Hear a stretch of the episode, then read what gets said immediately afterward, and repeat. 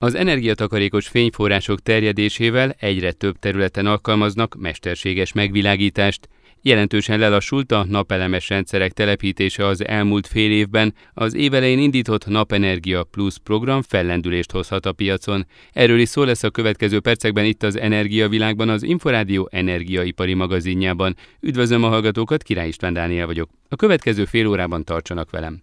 Energiavilág. Az energiavilága a világ energiája. A ledes világítás terjedésével nem csökken, hanem stagnál vagy nő a villamos energia felhasználás. Erre jutott a Nemzetközi Energiaügynökség egy minapi felmérésében. A jelenség nem új keletű, már a gőzgépek tökéletesítésének idején is megtapasztalták, mondta el az Energiavilágnak a Világítástechnikai Társaság alelnöke. Schwarz Péter beszélt arról is, átvették-e a vezető szerepet a fényforrások között a ledek. Hát feltétlenül ez az első számú fényforrás egyrészt, mert a ledeknek a fényhasznosítása és a minősége is egyre jobb, egyre nagyobb lett, tehát egyre jobban megéri használni, és egyre kevesebb hátrány van mondjuk egy izzólámpához képest, hogyha a fényminőséget hasonlítjuk össze, és hát ugyanakkor az Európai Bizottság is nagyon intenzíven támogatja különböző regulációkkal és a régi fényforrásoknak a kivezetésével, tehát nyugodtan mondhatjuk, hogy ma már a új fényforrásoknak 95-98 százalék az biztosan ledes. Egyébként vannak olyan területek, amelyeken a mondjuk így hagyományos fényforrások, akár az izolámpa, akár a fénycső jobban használható? Hát nagyon-nagyon szűk ez a terület. Ahogy említettem, a, a ledes fényforrásoknak a minősége annyira javult az utóbbi két évtizedben, hogy szinte minden felhasználási területre ma már lehet találni ledes alternatívát, talán mondjuk a sütővilágítást említhetném példaként, vagy ilyen infrakabinokban lévő világítást, ahol a hőmérsékleti viszonyok nem nagyon kedveznek, de ezek tényleg már csak nagyon marginális alkalmazások. Mennyire megbízhatók a ledes fényforrások? Ugye korábban azzal hirdették ezeket, hogy több tízezer órán keresztül képesek működni, gyakorlatilag elnyűhetetlenek, és hát ezáltal sokkal tartósabbak, mint akár a fénycső, akár az izolámpa. Mennyire megbízhatóak most ezek az eszközök? Maga a technológia valóban képes arra, hogy akár több százezer órán keresztül is működjön, de hát természetesen a felhasználási körülmények nagyon különbözőek, és hát nagyon különböző minőségű termékeket lehet kapni a piacon. Itt talán hadd idézzem egy európai szervezet, a Lighting Europe-nak egy felmérését tavaly vásároltak internetes forrásból fényforrásokat, és hát sajnos a fényforrások többsége az valamilyen szempontból nem felelt meg a szabályozásoknak, úgyhogy van mit tenni. Maga a technológia az csodálatos, mert lényegében csak elektronikát tartalmaz, tehát kikerültek be azok a kritikus dolgok, mint maga az izzószál, vagy akár az üvegbúra, amik korlátozták az élettartamot. Egyértelműen olcsóbbak is, mint a korábban vásárolt, korábban használt lámpák? Mert hogy mondja, hogy vannak olyanok, amelyek nem felelnek meg azoknak az elvárásoknak, amelyeket egy LED fényforrással szemben támasztunk, vagyis lehet, hogy az ember egy lámpát cserélne, de abból több vásárlás is lesz.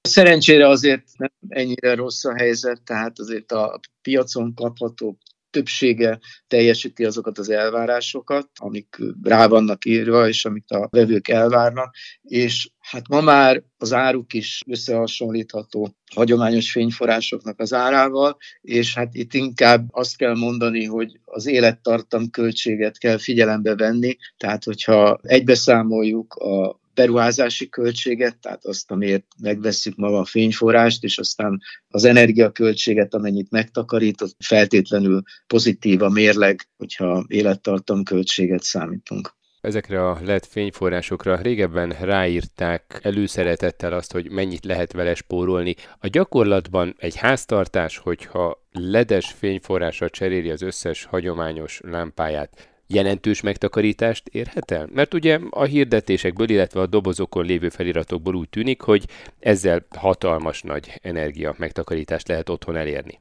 Igen, valóban, tehát a technológia tudja, és nagyon érdekes, hogy pont a háztartási szektorban ez az energia megtakarítás, ez valóban meg is történik.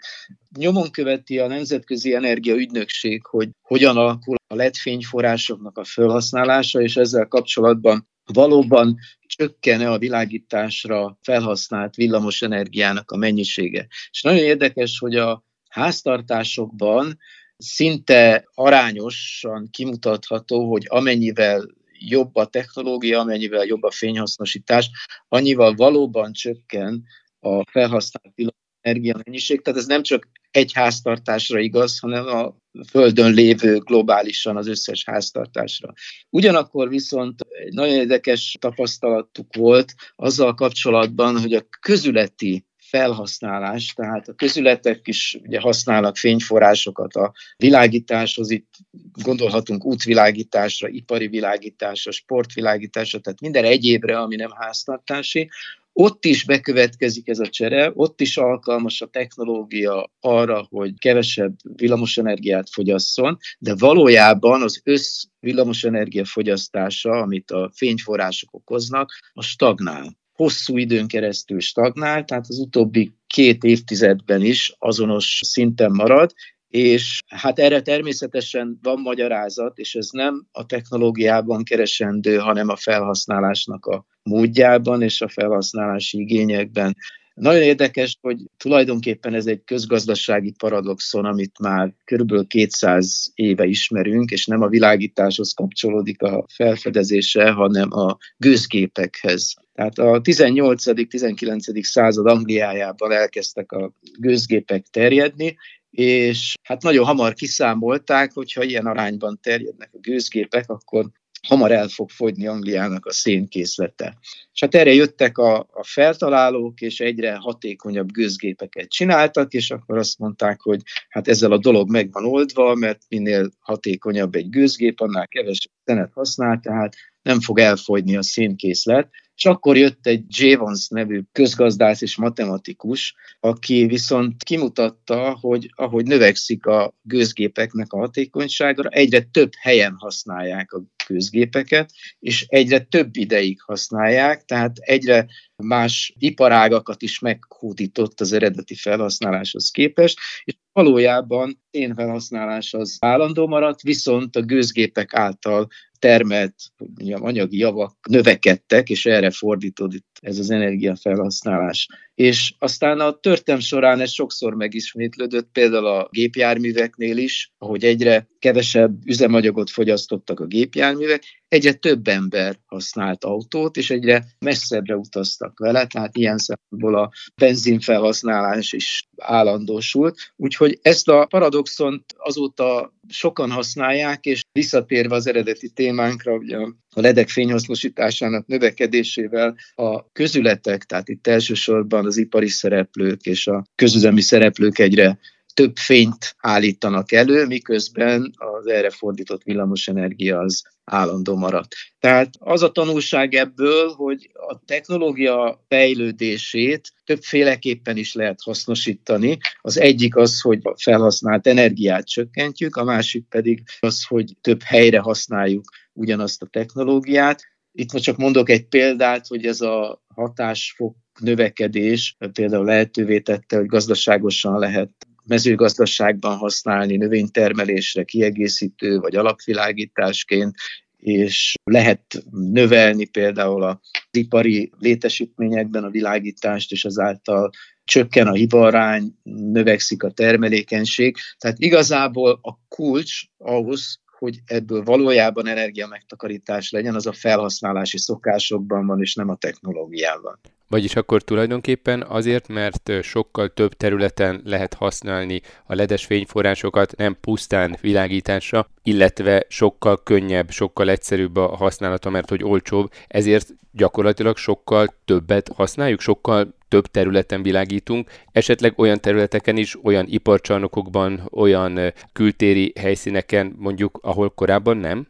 Ez pontosan így van, és azért érdemes ezzel foglalkozni, mert nem csak az energia megtakarítást kell értékelni egy adott beruházásnál, mint hasznot, hanem esetleg azt is, hogy más területeken, most legyen ez egy életminőség, egy termény kihozatal, vagy termelékenység növekedés, hogy ott milyen előnyöket jelent, és hát érdemes ezt igazából a gazdasági szereplőknek is figyelembe venni, mert ezeket a hasznosulásokat is számba kell venni, amikor arról beszélünk, hogy most egy technológia mennyire hasznos a gazdaságnak vagy egy társadalomnak. Egyébként a lakosságnál is megfigyelhető az, hogy bár csökken az energiafelhasználás, a világításra felhasznált energia nagysága, sokkal többet világítanak az emberek? Hát ilyen jellegű részletes kutatást nem láttam, tehát egy kicsit ilyen anekdótaszerűen tudom azért mondani, de az kétségtelen igaz, hogy például amikor új lakásokat építenek, vagy egy lakásban alaposabb felújítás történik, akkor ennek az eredménye az, hogy megnövekednek a világítási pontok, a világítási helyek, tehát nem csak mondjam így a plafon közepén van egy csillár, hanem nagyon sok helyi világítás is kiépítésre kerül, és ezek óhatatlanul ugye egyre több igényt elégítenek ki, tehát több villamos energia megy a világításra. Ott, ahol nincs ilyen felújítás, hanem csak tényleg egy fényforrás csere van, tehát a az E27-es foglalatból kitekerik az izolámpát, vagy a kompakt fénycsövet, és betesznek egy ledes helyére, ott statisztikailag kimutatható, hogy közel azonos a villamosenergia csökkenés, mint amit a fényforrások fényhasznosítás növekedése indokol. Most, hogyha a piacot nézzük, nagyjából mekkora lehet a LED aránya, mekkora lehet a korábban nagyon népszerű kompakt fénycső aránya, és mennyi a hagyományos izzói, illetve hát ugye vannak még a fénycsövek, amelyeket irodákban és iskolákban használtak előszeretettel hosszú időn keresztül.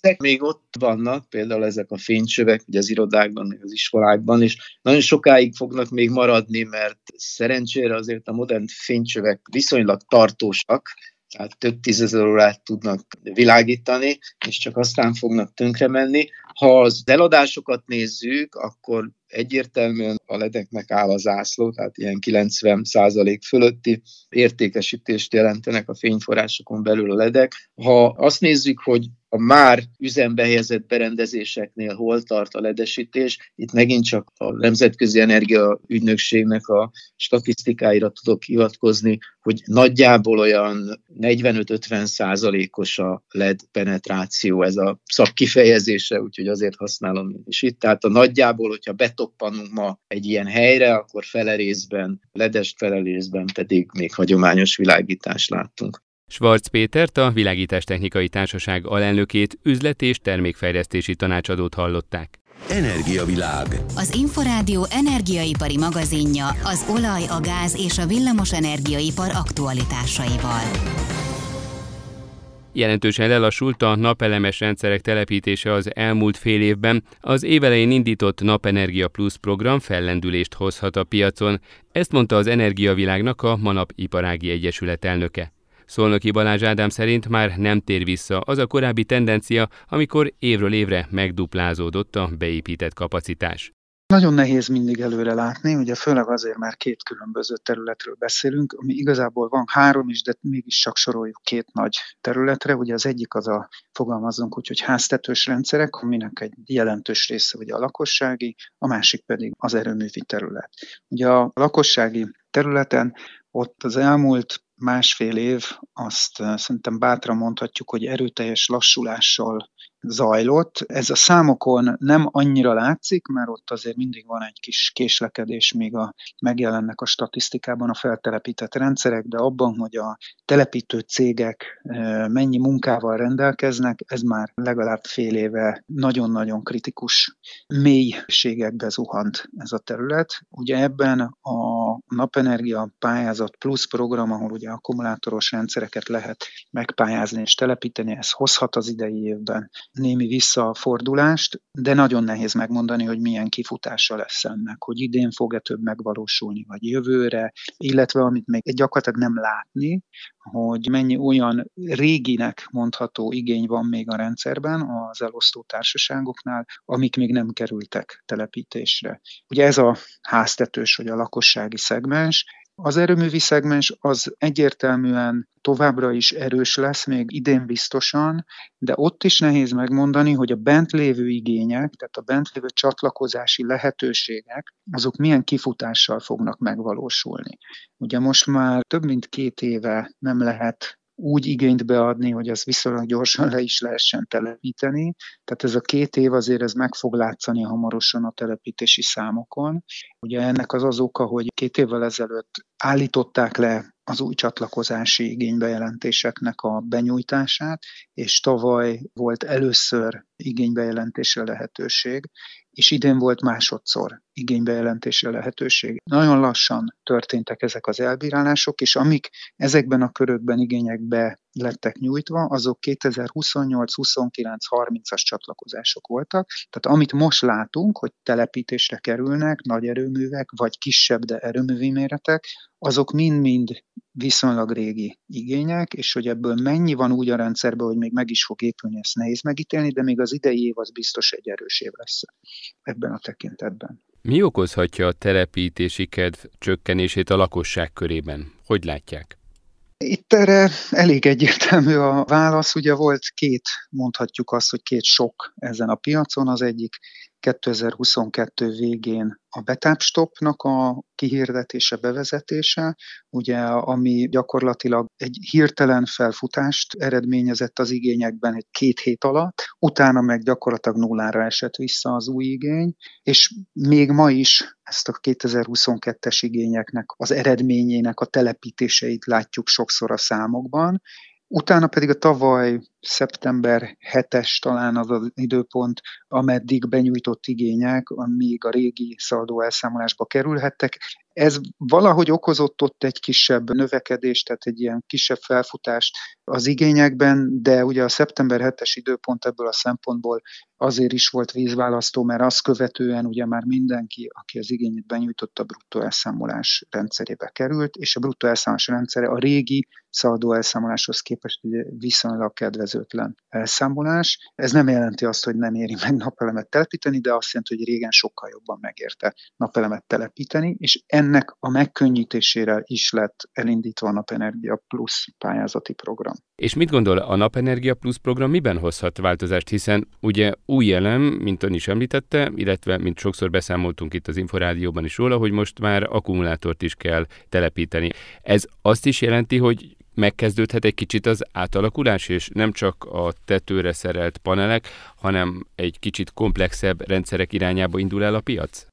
Így van. Ez gyakorlatilag Európa többi részén ez a piac, ez az akkumulátoros napelemes rendszerek piaca, ez már egy pár éve fejlődik. Nálunk, mivel nagyon kedvező volt a szaldó elszámolás, ezért értelme nem volt különösebben akkumulátort beépíteni, mert ugye a hálózatot használják azok, akik szaldó elszámolásban vannak, a hálózatot használhatják akkumulátornak, átmenetileg ugye 10 évig a telepítéstől számítva. Na most azzal, hogy áttértünk a bruttó elszámolásba, nem lehet már ugye a hálózatot akkumulátorként használni, ezért otthoni akkumulátorral tudjuk a saját magunk által megtermelt energiát, energia felhasználását maximalizálni. Maga ez a pályázati program, ez mindenképpen szükséges, én úgy szoktam fogalmazni, hogy az szükséges rossz, mert magában, önmagukban a pályázatokkal mindig van egy olyan probléma, hogy az ad egy lökést, aztán egy visszaesést a piacnak, nem feltétlen, nem teljesen piaci alapúak, piaci logikák működnek, hogyha pályázatok vannak, de ezzel az éles váltással, a szaldó elszámolásról, bruttó elszámolásról való váltással elkerülhetetlen volt, hogy valamilyen támogatást kapjon, meg legyen támogatva a piac valamilyen formában. Nehéz azt mondani, hogy fellendülést fog okozni, én inkább azt mondom, hogy egy puhább visszazuhanás lesz ennek az eredménye, ami, ahogy mondtam, erre mindenképpen szükség van, hogy tompítsuk a hatásait a bruttó elszámolásra való váltásnak az évtized végéig mire számít, milyen tendenciákra? Ugye most változtatott a kormány a Nemzeti Energiastratégián, a duplájára emelte a beépített célkapacitást 6000-ről 12 ezer megawattra. Mire számít, maradjunk a háztartási méretű erőműveknél? Azt reméljük, hogy a bruttó elszámolás finomodásával, és itt arra célzok, hogy a mostani bruttó elszámolási logikában nagyon kevés pénzt lehet kapni a betáplált villamos energiáért. Az éles váltásnak ez a gyökere. Hogy ha ebben a rendszerben egy piaci logika tud érvényesülni, azaz valamilyen piachoz köthető árat fognak tudni akár szabad piacról kapni a termelők, akkor valamivel kedvezőbbé fog válni a bruttó elszámolás rendszere. Tehát ezt értem az alatt, hogy finomodik majd a bruttó elszámolási logika és rendszer, és ahogy ez finomodik és fejlődik, illetve fogyasztói meg a kivitelezői szokások is igazodnak ehhez, értem ez alatt, hogy ugye okosabban kell használnunk az energiát, okosabb rendszereket kell építenünk, esetleg kisebb rendszereket kell építenünk, hogy ugye arányaiban többet tudjunk elhasználni, és kevesebbet tápláljunk ki, számtalan ilyen fogalmazunk, hogy, hogy okosítási lehetőség van, hogy ahogy ehhez igazodik a szakma is, meg az ügyfelek is, úgy visszatérünk egy egészséges piaci mértékhez, és ahogy ezt látjuk más országokban is, ez az egészséges piaci mértéket idővel el fogjuk érni, ami korán se lesz akkora méretű, mint mondjuk az elmúlt egy-két évben. Tehát ezt azért határozottan ki lehet jelenteni, hogy az elmúlt egy-két év lakossági rekordszámait, meg nem csak lakossági, de most éppen erről beszélünk, tehát ezeket a rekordszámokat, ezeket nem lehet újra reprodukálni, meg nincs is ilyen várakozás. Ugye itt a hirtelen energiaárdövekedés, a háború okozta önállósodási vágy, sok vásárlást előrehozott, és egy kicsit ennek is köszönhető, ennek a lecsillapodásának is köszönhető a piac visszaesése, amellett, hogy egy elszámolási váltásról is beszélünk. Tehát most ugye éppen visszaeső félbe van a piac, mondhatjuk azt, hogy sokan szenvednek a telepítő cégek közül, de szépen lassan vissza fog épülni egy egészséges szintre. Ez, ahogy mondtam, biztos, hogy nem ott lesz, ahol az elmúlt egy-két évben. Az, hogy hol fog stabilizálni, azt nagyon nehéz megmondani, de nem vagyunk pessimisták hosszú távon. Szolnoki Balázs Ádámot a Manap Iparági Egyesület elnökét hallották. Energiavilág. Az energiavilága a világ energiája. Az Energiavilág az Inforádió energiaipari magazinja ezzel véget ért, a szerkesztő műsorvezetőt Király István Dánielt hallották. Köszönöm a figyelmüket, viszont hallásra!